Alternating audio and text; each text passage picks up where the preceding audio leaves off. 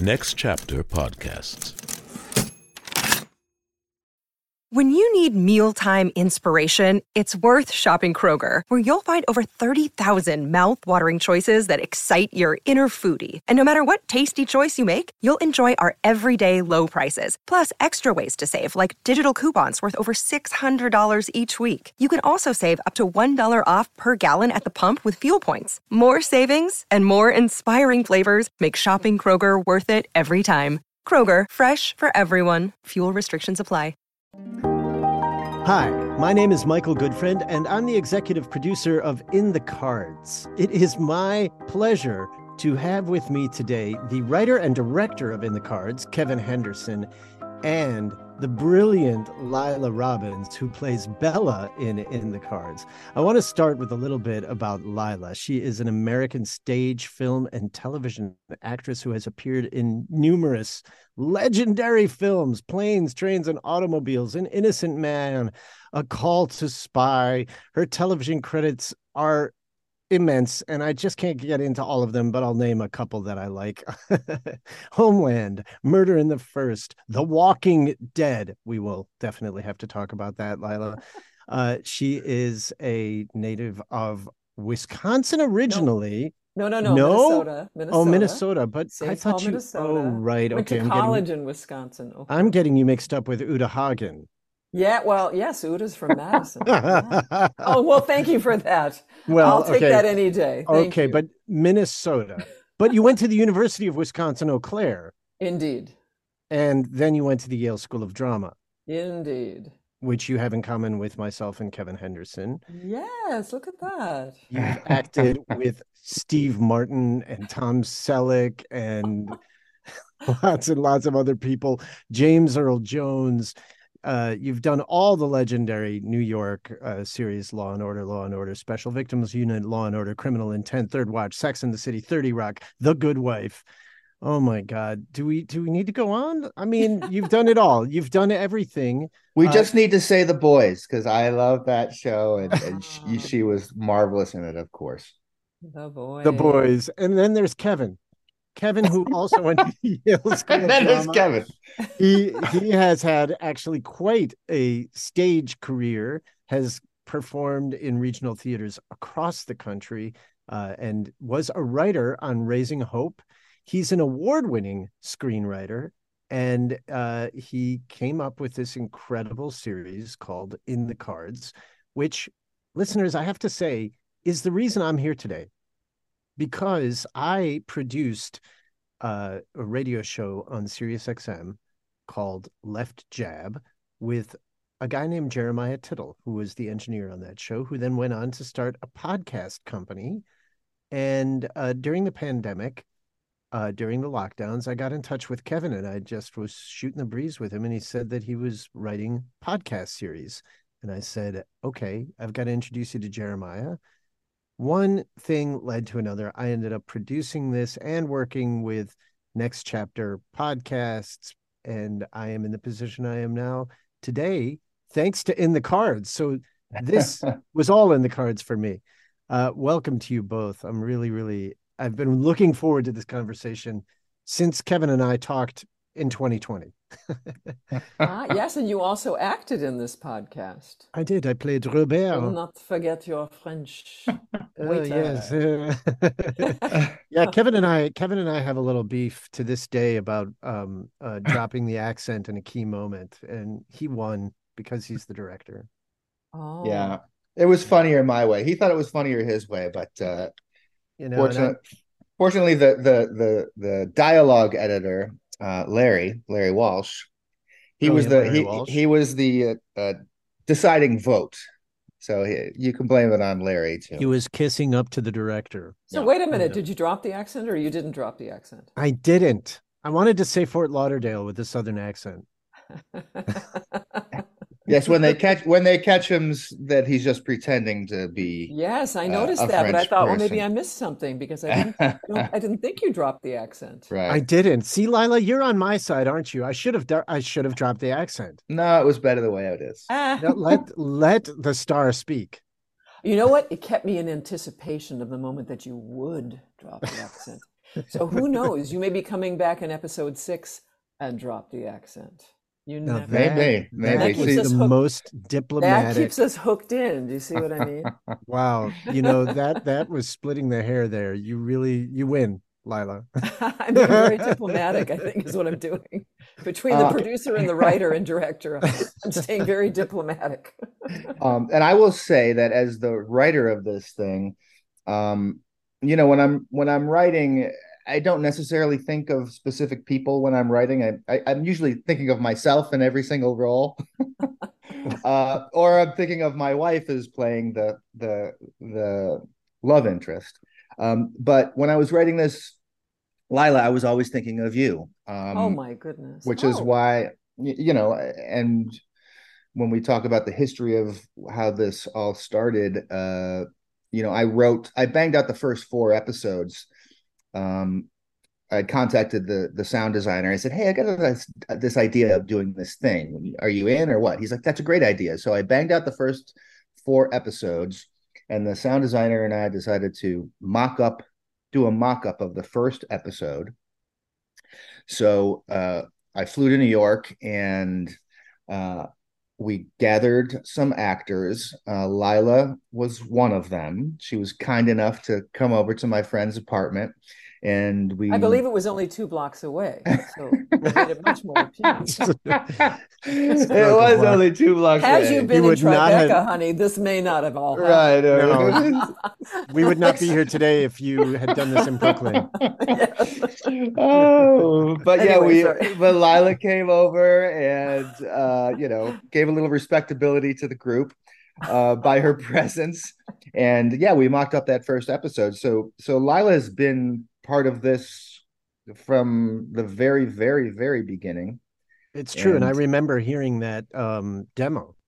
You played it for me, Kevin, way back then, and I Yeah. Laila. So, Laila, whether or not you realize it, you've been attached to this project since Since day one. since day But you one. know what was Since very day one. interesting about that first uh, demo session is that Kevin wanted us to physicalize our roles, so that would be we would be breathing properly and moving around. It was like Yeah. we were we were I almost wanted- acting out the whole thing physically. right and that's what i i wanted to I, I wanted it to feel very organic and i was um sort of inspired by uh there's a podcast called the homecoming that starred catherine keener which was later turned into a series starring julia roberts uh, and kathleen catherine keener insisted that everybody have body mics when they were recording and that they would do a little set and that it would that you you would play it like you would play it uh, as a real scene. And i was just i loved that idea um because i wanted this i thought the only way for this to fly would it was it for it to be very organic and people to be real and feel like they were in real situations. Um so you know it was an experiment that we did and, because of the pandemic and the rules that uh, screen actors guild has now for recording everybody had to be in their separate booth but we still maintain that idea of of trying to be organic and connected and and all of that Laila, Absolutely. what was it like for you to be in the booth, in the isolated booth, recording this series? Did it fe- did you feel isolated, or did you feel like you were engaged with your partners? Uh, no, I felt really engaged with with the partners. I mean, I it was great to have everybody there doing the scene together, obviously, which is not always the case. Um, but I've done a lot of, you know, I, I think I'm quite comfortable in the booth because I've done a lot of voiceovers back in the day when they were still hiring union people for voiceovers. Then it changed and Now, and now they hire didn't get AI. arrested. Uh, yeah, so I, I enjoy working with the microphone and, and being in the booth and and it- yeah, I felt very connected. Is it usually like usually you go in right and you just do your lines right, and bump it up. You do your lines. You don't have the person responding. Is that Sometimes, like even in a in a telephone call, sometimes with a TV series, you don't even have the other actor responding. So it's like, how do I know how I'm going to say that next line unless that person actually said it? How how can we do it in isolation? So I guess it's the job of the second person who records to sort of try to fit their responses into whatever that other person has already recorded, which is very difficult, which doesn't make it very spontaneous. But to have us both there talking to each other is wonderful. So Yeah. now we we have to solve a mystery before we do go any further. Um, and and that is how you know each other, Kevin and Laila, because Laila can't remember. I can't remember anything anymore. Are you kidding? So in between my second and third year, I uh, got cast doing a play called The Country Wife at the New Jersey Shakespeare Festival. And um, Wait, you hadn't even graduated from Yale, and you got cast in a professional production. yes, yes, Michael. See, Uh, thanks. this is for how it goes. I'd bow down. boosting my ego. Um, and Laila was there doing Harold Pinter's The Homecoming and playing the Ruth. the fantastic role of Ruth. And she Oh, just okay. slayed. She slayed. um, and we had one of the actors in that show was also in my show, which was then rehearsing. His name was Paul Mullins, a fantastic actor.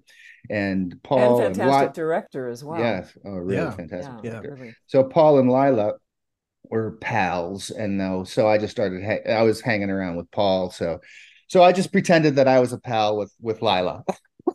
and every, anytime she'd see me, I just pretend that that we were famous old friends, and uh, even till uh, last December when we're we're trying to nail down everybody's schedule, and and Laila's really trying to decide whether she's gonna jump into this project. She's like, "So how is it I know you again?"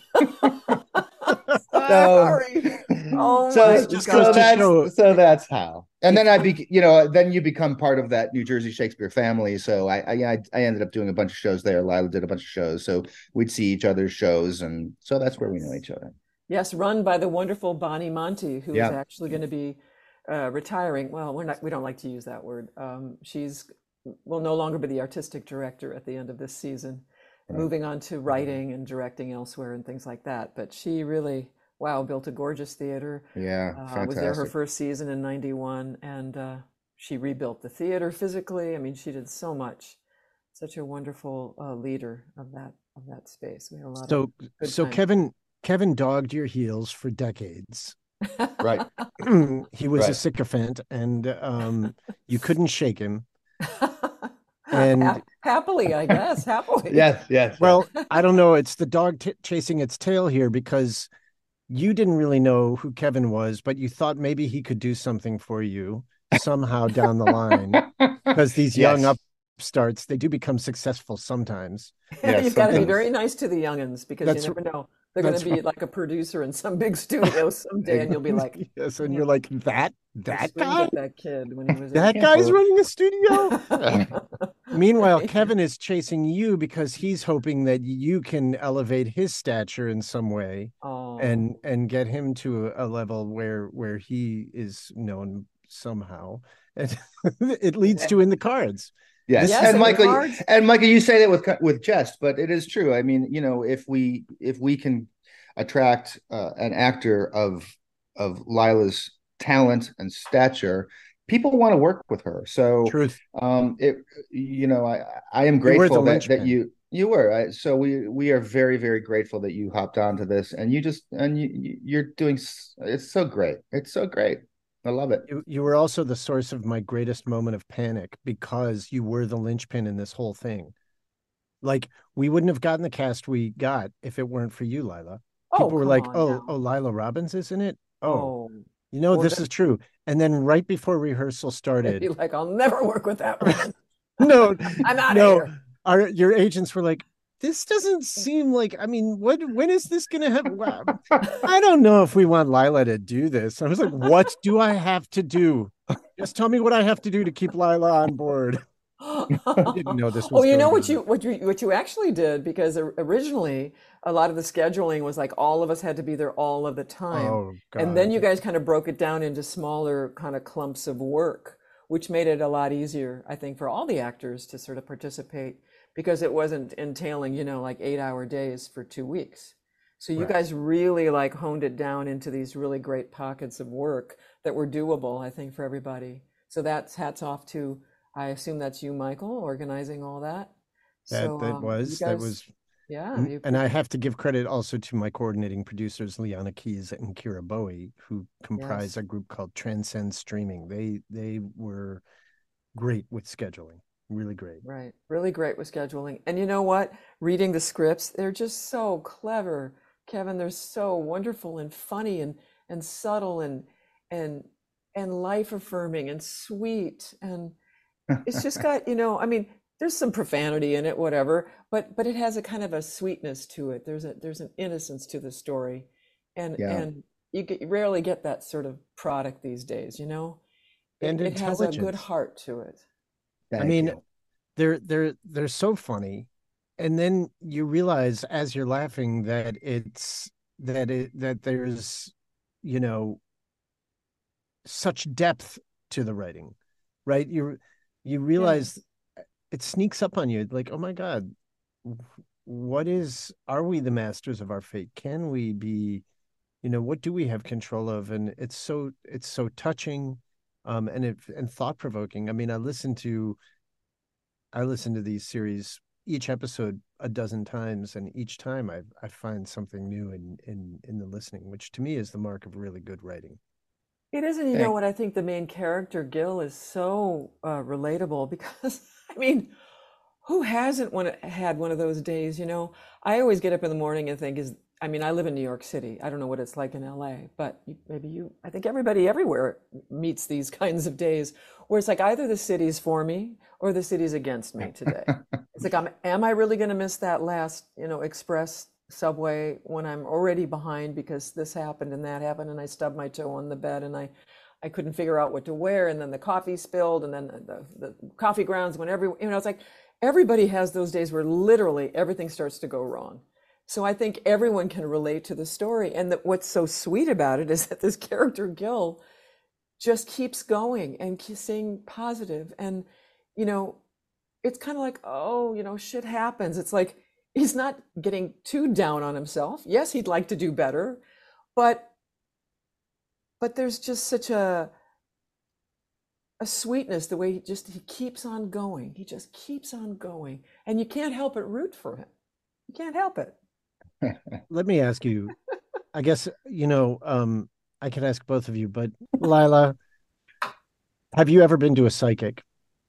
yes How many And- times? and one was actually very um i actually went to a psychic i believe i it was my 30th birthday and i was in la i spent some time in la at that time when i was like 30 31 and i thought "Oh, i'm going to buy myself this this thing and and she did the cards and she said you're not going to meet the love of your life until you're 41 and i'm 30 and i'm like are you fucking crazy.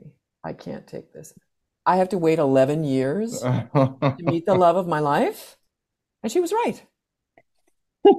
And who is the love of your life? The lucky guy. Robert Cuccioli, who is also a part of the podcast, That's right. He plays He's the Kevin? boss. Jim, and he kills. He is so funny. Oh He's my god. He's very funny. Oh my God. Oh, his stuff makes me laugh so much. So, as far as seeing psychics, it's a little weird because sometimes I feel like they can suggest things to you and then you start to manifest them because you start to think about that. So I'm a little like wary to go to one today. I have a friend in Toronto, um, a Latvian friend who's writing a screenplay for me because I'm 100% Latvian, and uh, and she has tarot cards. And so when I when I go up to Toronto to shoot the boys, she will do my cards, and I I get a kick out of it. I, I enjoy that sort of thing, you know, astrology and but um I'm not the kind of person who like on my street, I'm walking down the street and there's a woman who puts out a table and you know, psychic readings for 20 bucks. I'm I'm not going to do that. it's it's a, I Uh, feel like the whole psychic thing, it's it's it's got to be random and accidental. I mean, I went to a psychic uh, because I had a girlfriend who was like, "Come on, sweetie, we were in LA. I lived in LA at the time, and and she dragged me in, and we we went, and I didn't think anything of it, and everything she told me came true. Oh my God. Years really? later, I realized that everything came true, and I wouldn't have met my wife if I hadn't gone to a uh, an astrologer. Really? Why? Why is that? Well, um, I was I was in an acting class with Larry Moss, who who uh, uh, this was when I was in LA, and Larry Moss would always talk about his astrologer, his astrologer told him this, his astrologer told him that. So finally one day I was like, Who's your astrologer? And he gave me the name. And this astrologer was in New York. And uh, I set up an appointment and I went. And she gave me some good advice. She said, you know, uh, you have a tendency, she didn't know me this, but she said you have a tendency to withdraw when you're not feeling very happy and you don't feel it. You you want to go into your man cave and and you know be alone. She said when you feel that way, if anybody ever invites you out to a party, you should go. And a couple months later, I was working in in Washington D.C. at a theater called the Woolly Mammoth Theater, and my dressing room mate said, "Hey, man, there's this party happening." You should go. And I really didn't want to, but I remembered the astrologer said, you know, if you ever feel that way, go. And so I was like, okay. And I went and I met my wife. Yeah, yeah. Well, I mean, I kind of believe in that theory generally is to it's better to get out of the house. You never know what will happen. No one's going to find you in your apartment. No one's going to find you for anything in your apartment you need to get out and sort of see what happens out there. I mean, I have a very strange story, and I'll try to be very concise if you have time. Um, we have all the I, time in the world. I was in um, Cape Town, South Africa, shooting Homeland, and it, once again, it was my last couple days working. And I went to, I just said, I'll treat myself to this guy, some healer guy from America, and he, you, you lay on a table, and he's supposed to look at yourself and your body or whatever, and say things to you. And my father had just passed away uh, before I got Homeland. In fact, I think my father sent me the job of Homeland um, as a gift. Um, and I'm lying on this table, and the guy literally is doing like this with his fingers over my legs, like pixie dust. And I'm like, oh my God, this is the worst hundred bucks I've ever spent in my life. And he's like, well, he did get it out of me that my father had passed away. Okay. And in some ways, they sort of get information from you sometimes that helps them go to where they're going to go with their reading. Well, he's doing this pixie dust stuff on my legs and saying, Well, since your father died, you don't really have a foundation. Like you need to recreate your foundation because your dad was your foundation. And he said, And I see some weakness in your legs. Like, I th- you know, your legs. And I'm like, Oh my God. I, I walked out. I looked at his, the books were on the table, selling the books. I was like, I'm out of here. Walked home. The next day, I did a small role in um, Eye in the Sky, that that Helen Mirren movie. I, I played a, a, a U.S. official. I went there. I sat in the trailer for eight hours, shot for a half hour. Then I went to Claire Danes' Halloween party, where I proceeded to dance to, I believe it was Michael Jackson's Thriller and my ACL snapped in half. Oh my God. And I fell to the ground. I knew nothing about knees. And I got up. It was like the knee was not, I'm not talking a tear, I'm talking snapped in half. And I'm like, what is with my leg? And I had finished all my work. I was done with Homeland. And I had decided to stay another four days just to climb some more mountains because they're just so beautiful there. And instead, I spent time getting MRIs and running around with crutches the guy had said my legs, and the next day, my ACL snapped in half. Oh my God. oh god! My god! That wasn't pixie dust that he was sprinkling on you. That was leg weakening. well, you see, you're powder. onto something because either he knew something or he put a curse on me, and I'm not ah. sure which it was. but I'll tell you this: Claire Danes will never forget you. she probably just thought you were drunk at the party. And, you know, like, she was like, "Oh my whatever. god, what a mess that woman!" She's. Oh my god, she had decorated the the house so beautiful. Like when we came in the uh, apartment, this beautiful house. there was blood smeared like all over the walls. There was a dead body floating in the swimming pool, and there was a coffin that you could get in and out of if you wanted to. I mean, she had decorated this place within an inch of its life, or or her or her you know, her staff. She had a set designer come in and do it. She had people. Yeah. had people. She was so nice. She was so nice to me. She was so lovely. She, a wonderful actress. She is was, great. Was, speaking of the tarot, tarot cards and, and psychics, when I was researching this, I was like, you know, I should I should go. I should go to one and see what they say. But I, I'm I'm too I'm too weak, Michael. You haven't gone, Kevin? no, no I'm, I'm too terrified they're going to say something horrible or the death card is going to show up. I, well, I'm i too, guess that's the thing. It's I'm like too you, superstitious. I couldn't you, do it. You have to either be at the the bottom of your you're like you're just you don't have you got nothing to lose by getting your future or you have to just be so you know carefree that it, it doesn't throw you one way or the other that's mm-hmm. that's how i feel about it but yeah, that, if you're too credulous you really can manifest the thing that they predict yeah you know that's what i was saying like it gets inside your head and then does do you start to manifest it in some way yeah yeah um, yeah so i couldn't do it But oh Kevin, where so crazy because you you write about it so well. So yeah, well, I re- so I re- you know from? I researched. I mean, I researched it all, and mm-hmm. well, that's the problem. Is I think it. You know, I try the the uh the uh logical part of myself tries to say that it's it's all nonsense, but the well, other side the other side is bigger, and I I just I I I I can't help but I don't know if it, it would be suggestion or whatever, but I wouldn't be able to help but but believe it. What is the uh, genesis of this, though, for you, Kevin? I mean, how did you come up with the idea? What? Well, I I wrote. Uh, I just had this idea, um, like Laila was saying earlier. Like you, you you walk out of the the house one day and you just feel like the city is against you. um, and I've had probably a lot more of those days than the other days, and I and I just kept thinking, well, what if it you know I, I, feel like the world is against me today and i and i just had that thought i was like well what if that was actually true what if the universe was actively against a person you know what would that be? And um, so that's where the idea sort of came from. So the, so i wrote this i i wrote the idea as a as a screenplay like seven years ago. And um my my reps were like, "Oh yeah, it's it's fun, it's it's nice," but they didn't really, you know, they didn't love it, they didn't hate it. They were just like, "Yeah, it's a, yeah." So I just threw it into a drawer, uh, and then when I then when I had the idea, when I found out about this world of of of audio dramas making a resurgence, I was like, you know what? I think that story would be a great story, and I could tell that in a very uh, oral way. And um, so I picked up that script again and and read it, and I was like, yeah, I see why my agents were like, eh, it's okay, because it was just okay.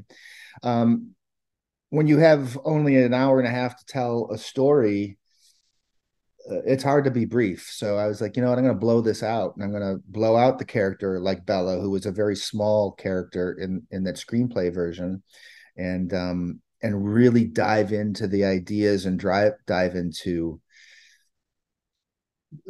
the reality of what this world is and and some of the philo- philosophical ideas that support you know the psychic type of ideas and and just really dive in so so that's kind of where it came from had you studied a lot of philosophy i mean was that part of your schooling well because all I the did, philosophy I, stuff is interesting too. Yeah, I did go to a Catholic. Uh, I, I did go to a Catholic college, um, not because I was remotely religious, uh, but they they had a great theater program there, and uh, run by a, a, wonderful, smart director, Brother Augustine Tui, his name was. Um, what college was this? Uh, Niagara University in Niagara Falls, New York. The Vincentians. Uh, mm. so we had a great active little theater department. But anyway, I I ended up going there, and we had to take three religion classes and three philosophy classes. That was part of of the curriculum there. So that was my introduction to philosophy, and I and I really I dug it. I mean, uh, it was just ideas that always stuck with me. And then when I started to think about this story more, and I so I started to dive into the philosophical ideas of fate and determinism and all of that sort of thing and to to to understand them from not just a you know a, a Disney World type of idea, uh, but from a, a, a, foundational philosophical sense. So I do mention this one this one article that I read. I think uh, Professor Towers says, and I think in the first episode, read the Richard Taylor essay on fatalism. Um, and that I will say, I read that article when I was researching for the screenplay version of this, and that thing threw me for a loop. It threw me for a loop. it still has thrown me for a loop.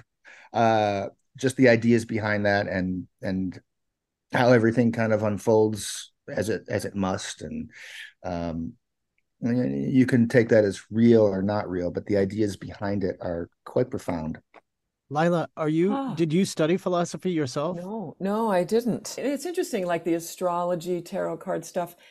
Part of me feels, you know, the Ouija board and all that. Part of me feels like there's a little darkness in it. Maybe, maybe, Mm, maybe not so much with astrology, but when you start conjuring these other spirits, you know, I um, I mean, Kevin said he wasn't religious. I suppose I was raised with religion. I was raised in a Lutheran church, and I go now in New York. I go to a, an, a Presbyterian church that I really like a Mm. lot. So I don't know. Am I spiritual? Am I religious? I, I don't know. I believe in God and Jesus Christ. Um, and sometimes when I'm doing this other stuff, I feel like, oh, am I kind of dabbling in stuff that I shouldn't? You know, sort of my life is in God's hands, or God has a plan. Although sometimes when bad things happen in your life, you're like, hmm, what was the plan here? You know? Well, I, I I think that whole thing of like, you know, you pick up on a vibration, you you adjust yourself to a level of harmonics in the universe, right? That harmonics physics physicists talk about harmonic strands, right? Particle alignment. And you can you can tune yourself to a certain Yeah, I do believe in like raising your vibration. yeah. and and then the law of attraction and stuff i i do think i think that's part of you know going to the party is you are not sitting at home sedentary but you're raising your vibration enough to go out and be with people. And that somehow in that vibration where you meet others you start to find people that are are like-minded and maybe can help you and help you be creative. You Did get you base- inspired you know. Did you base Bella on anybody you know? Bella the psychic and um, probably based her more on sort of um, Latvian ladies that I know are that are very, you know, and oh, I know, actually, no, actually, it was my Romanian um, skin lady. She was a dermatologist. she's she's now passed away. Elena Shell. She was a genius. I used to have adult acne and rosacea, and she cured me with just natural things, and I love her. And she would always be very brusque with me.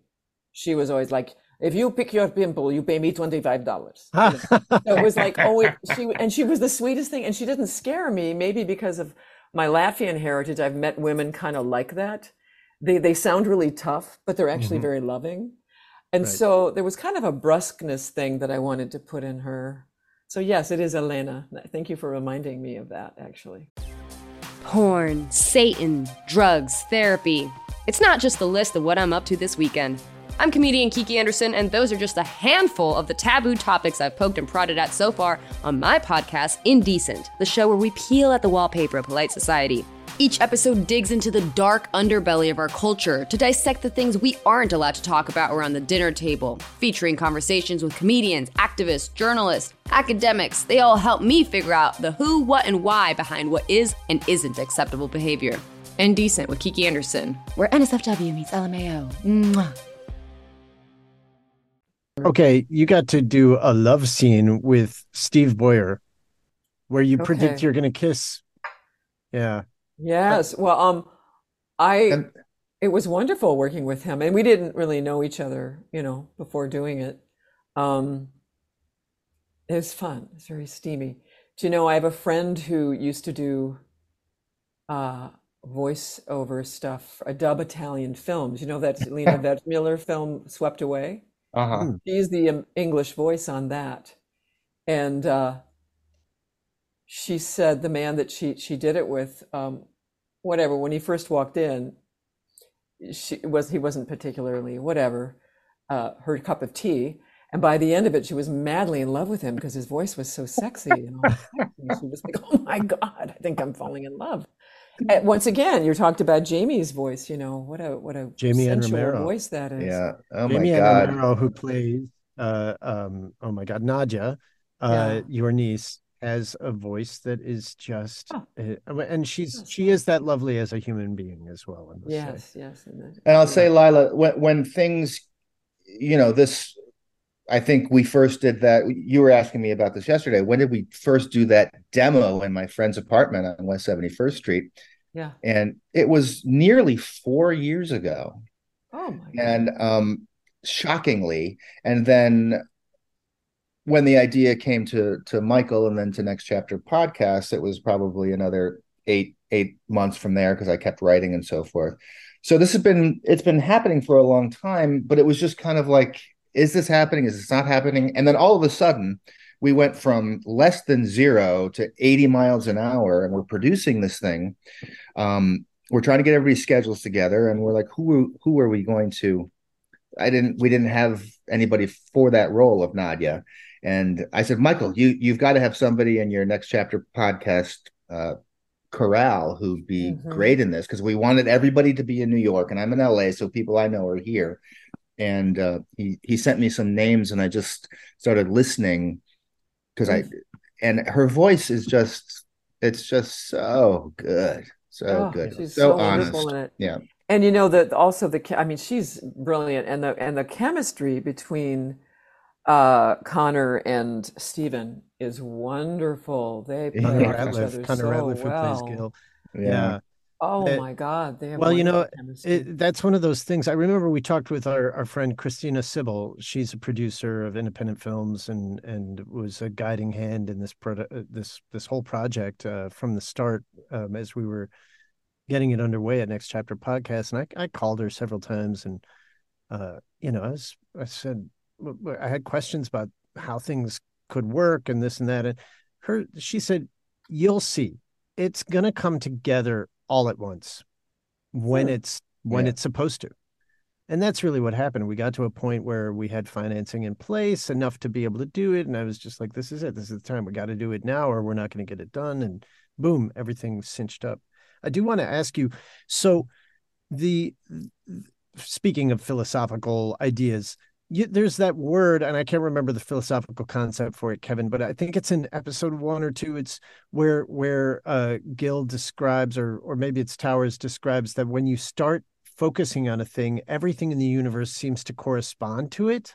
I wonder if this happens to you, uh, uh, either of you. Were you preparing for a role?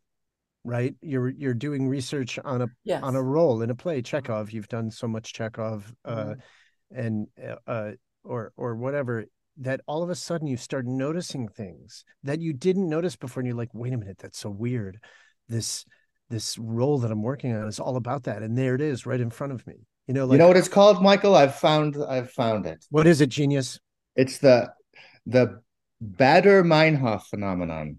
That's what it is and you talk about this in this series. Yeah yes yes. Baader-Meinhof phenomenon. Baader-Meinhof yeah. yes. Okay. So it's like, it's a it's an it's a it's an illusion frequency. So like you know you like you said you're gonna buy a car and you're you're gonna maybe you're gonna buy this a white Celica and you've never seen one before and then all of a sudden you see them everywhere. It's just because your brain has is tuned into that.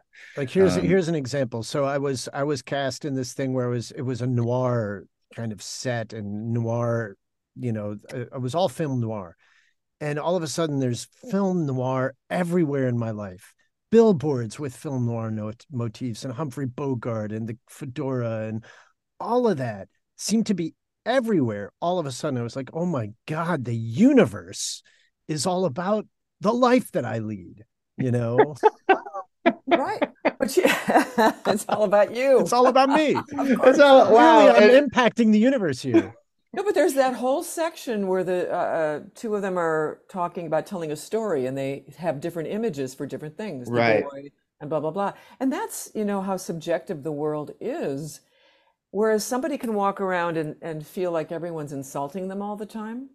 Yeah. And other people can walk around and and feel gratitude for everything all the time. It's really your own perspective. How and then you reality. meet these people and how can you it's so interesting how people can communicate or not communicate based on all of that given experience or trauma from their past. You know, you can say the word swimming pool and it can give someone total sheer joy and delight, and someone else can go, Oh my God, I'm terrified. I feel sick. I want to go home.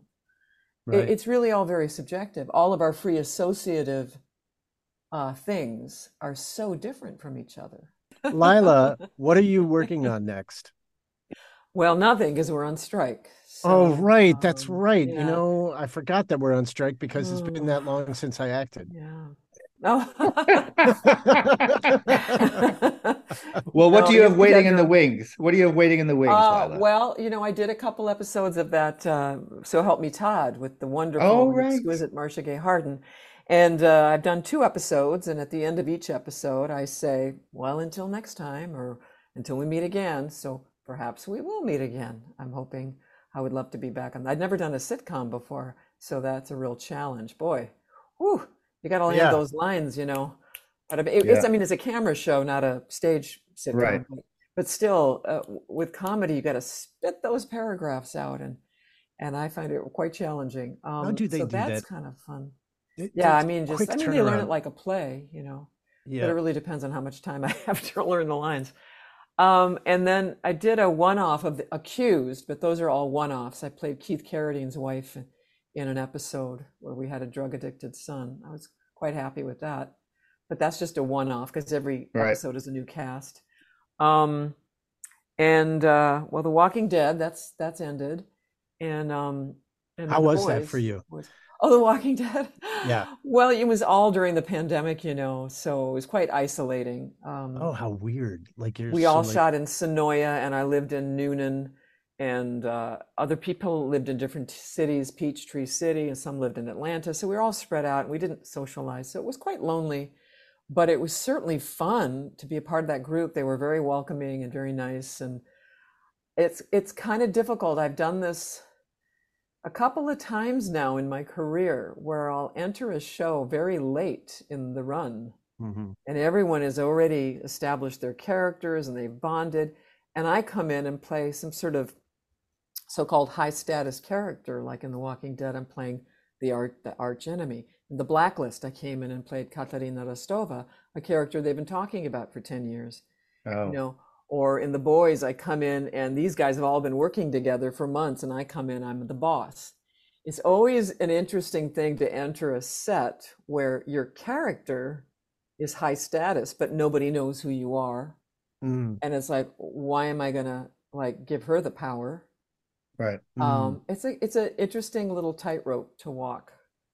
Um especially coming into a show that's that popular right. uh, like The Walking Dead and thinking, oh my God, am I going to live up to everyone's expectations of, Right. of what they want that person to be or what they've imagined that person to be? In the case of the blacklist, everyone in their mind already has a Katarina Rostova in their mind. And then the actress shows up and it's like, well, that's not what I was thinking she'd be like, or, huh, you know. Did anybody ever say that to you or anything like that, or was it a Um, vibe? Um, you know, I'm so bad at social media, but I think I thought I'm going to rally and go look at something. And there were a couple of no. comments saying, you know, some some negative things. But generally speaking, everyone seemed to be happy with what I did. But I suddenly read some negative things and I went, "Oh, I'm not sure I want to do this anymore." My agent was like, "Don't read that stuff. You don't want to go there." Yeah. You know, you can you can only do what you what you can do and what your ideas are and and hopefully it flies. So It's really hard not to read reviews of your work, though. I mean, it's like, you, and sometimes you can't avoid it. Like you, you go online to get your parents or your family some tickets to the thing, and they've got Yeah. quotes or whatever. You're like, that's Yeah. what they said about me. Well, you know, now if it's a play, like I don't read them until after it's over because whether it's good or bad, it's going to affect you in some way. And If Yeah, it's good, you suddenly are self-conscious of that moment. But you know, I've had some some doozies. When I did the se- series with James Earl Jones uh, back in the '90s, a woman in Seattle wrote, "Miss Robins emanates as much warmth as a cold speculum straight from the fridge." oh my god!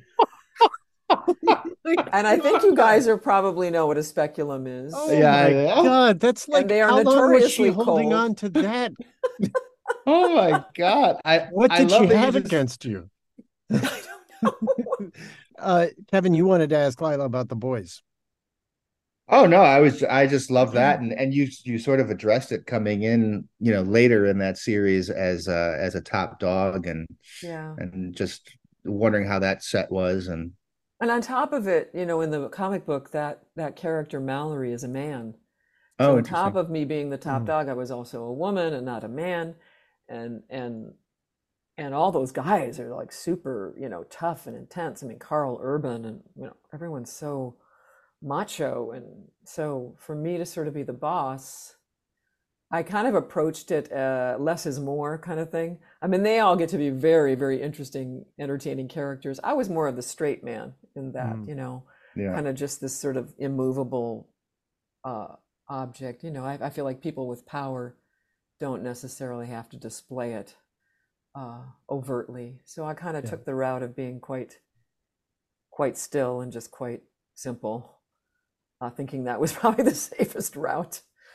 Um, So you've but done you know, yeah, very proud to be part of that show. It was a really, it's been a really big hit. Yeah, people love it. Um, Yeah, people love it. just getting back to to theater and and podcasts and all and and the vibrations in the universe i'm i'm always curious to know right when you're doing stage work you definitely feel Yeah. the synergy with people you feel the energy energy is something you can feel i i think and there's that resonance and stuff that happens between you and the audience and a very living thing Yeah. I, I'm curious. You've done so much film and television. Does does that happen in that medium as well?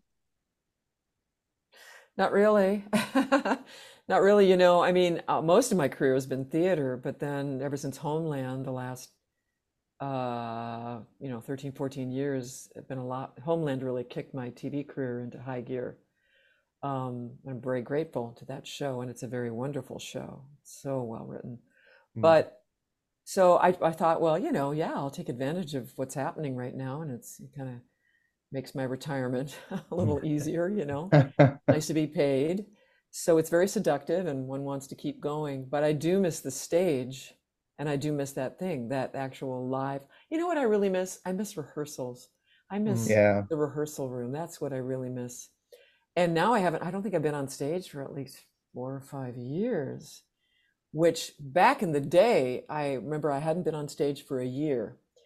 And then I did Comedy of Errors. And the first night I went out on stage, I was overwhelmed by the energy. And I went up on my lines because I was like, Wow. oh, I forgot what that wall of people feels like. And I literally it just threw me. Mm. Um, so now, not having been on stage for like four or five years, I'm kind of terrified to go back out there. But I really, Well, really Uh, just talking about the rehearsal room, the other great thing about the rehearsal room when you're doing theater is, you know, you've got four or five weeks, ideally, to to make all your mistakes, to make your wrong choices, um, to see what's operating, to see to make it all work. But when you step onto a TV or a movie set, y- there's no rehearsal. You just got to get up there and and yeah, and how many times, like after lunch, you go, "Oh, now I know what I should have done. Right. done." I you know, should have done this, should have done that. Can you know? But also, yeah, the rehearsal, all finding all the ways Mm. how you're not going to do it, basically.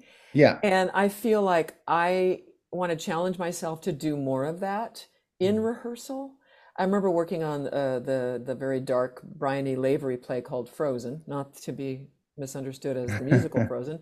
It was about a serial killer pedophile, and Brian O'Byrne won the Tony that year for that role, and he came in every day and changed things completely every day.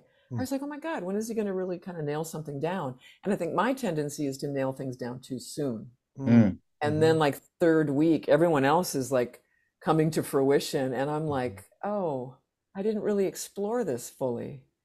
Um, and I- I want to challenge myself in, in rehearsals to play more. And as you said, you know, find all the ways I'm not going to do it. And it's so funny. Allison Janney once said this uh, as far as being um, having stage fright, because I think I might have a little bit of that. What I realized I'm not afraid to be on stage. I'm afraid to enter the stage.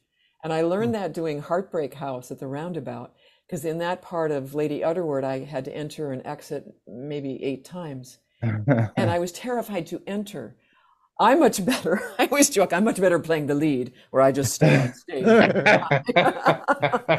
but Allison Janney said to stop her stage fright right before she'd go on, she'd say, and it goes something like this. Oh, that's great. I love that. And I love that because it feels like it sets you free. There's a yeah. there's a thing that it it just kind of like I'll approach it like another rehearsal, and in that way I'll have a relaxation and a spontaneity, and I'll just sort of accept what's happening today. It goes something like can do, this, you know? as Yeah. opposed to, I'm not going to get it right. Yeah, I'm not getting it right. or oh my God, I got to hit this there, and I got to hit that there, and all these things have to happen. And it goes something like this. I love that. It's a That's great. way to approach it. So yeah, I So- miss the stage. Uh, before we go, um, you have to drop into character now as Bella and tell us our futures. Oh my God. Well, you're going to have many, many more successes with the company, with your podcasts. I see great success, much money coming to you, all kinds of people flocking to want your autographs. You would become so irritated by the end of it all. You will say, Ah, I do not want all this fame in the end. What you want is love and companionship and family and warmth and friends having a good time because life is short. So enjoy it. Love it. That's great. I've already got the love and the warmth. I'll take the money and the fame. Thank you. first things first. First things first. No, that's wonderful. Thank you, Laila Robins. What a incredible pleasure to have you uh, talk to us after Oh, we've so heard much your voice in post production for Oh. months now, Oh. and now we get to actually really talk to you, the real person. It's been amazing. So glad that that uh, you know everybody's getting to hear your performance because you are just marvelous in this. It's just wonderful. Everything exceeded my hopes. Yeah, no, it was it was a delight. I learned a lot. I I, I wish to learn more, and um, it was so much fun. It was a real godsend, you know, during the pandemic to have something creative to to work on, and and you guys made it such a joy and a pleasure, and uh, and uh, I wish you all the best, all the best. You got a you got a takeaway you want the audience to come away with hearing this series? that life is a journey. Life is ups and downs. And I think we're taught so much in this society that everything has to be perfect. Your, your little social media angles of your face have to be perfect, and this has to be perfect. And that's not how life goes.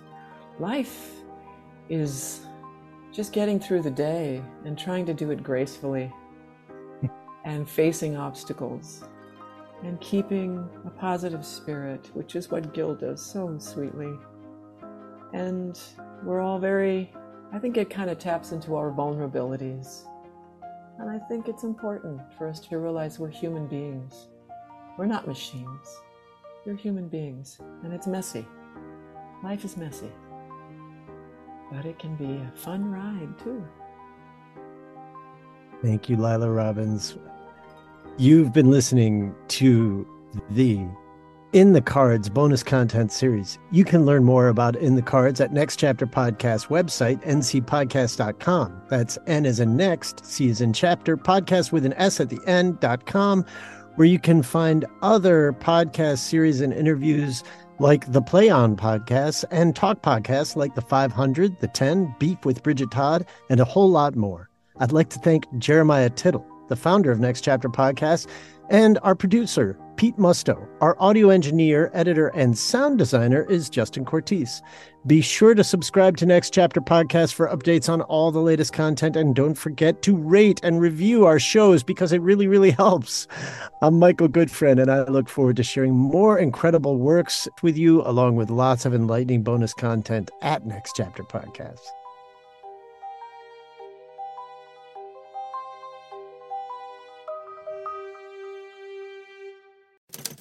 Next Chapter Podcasts.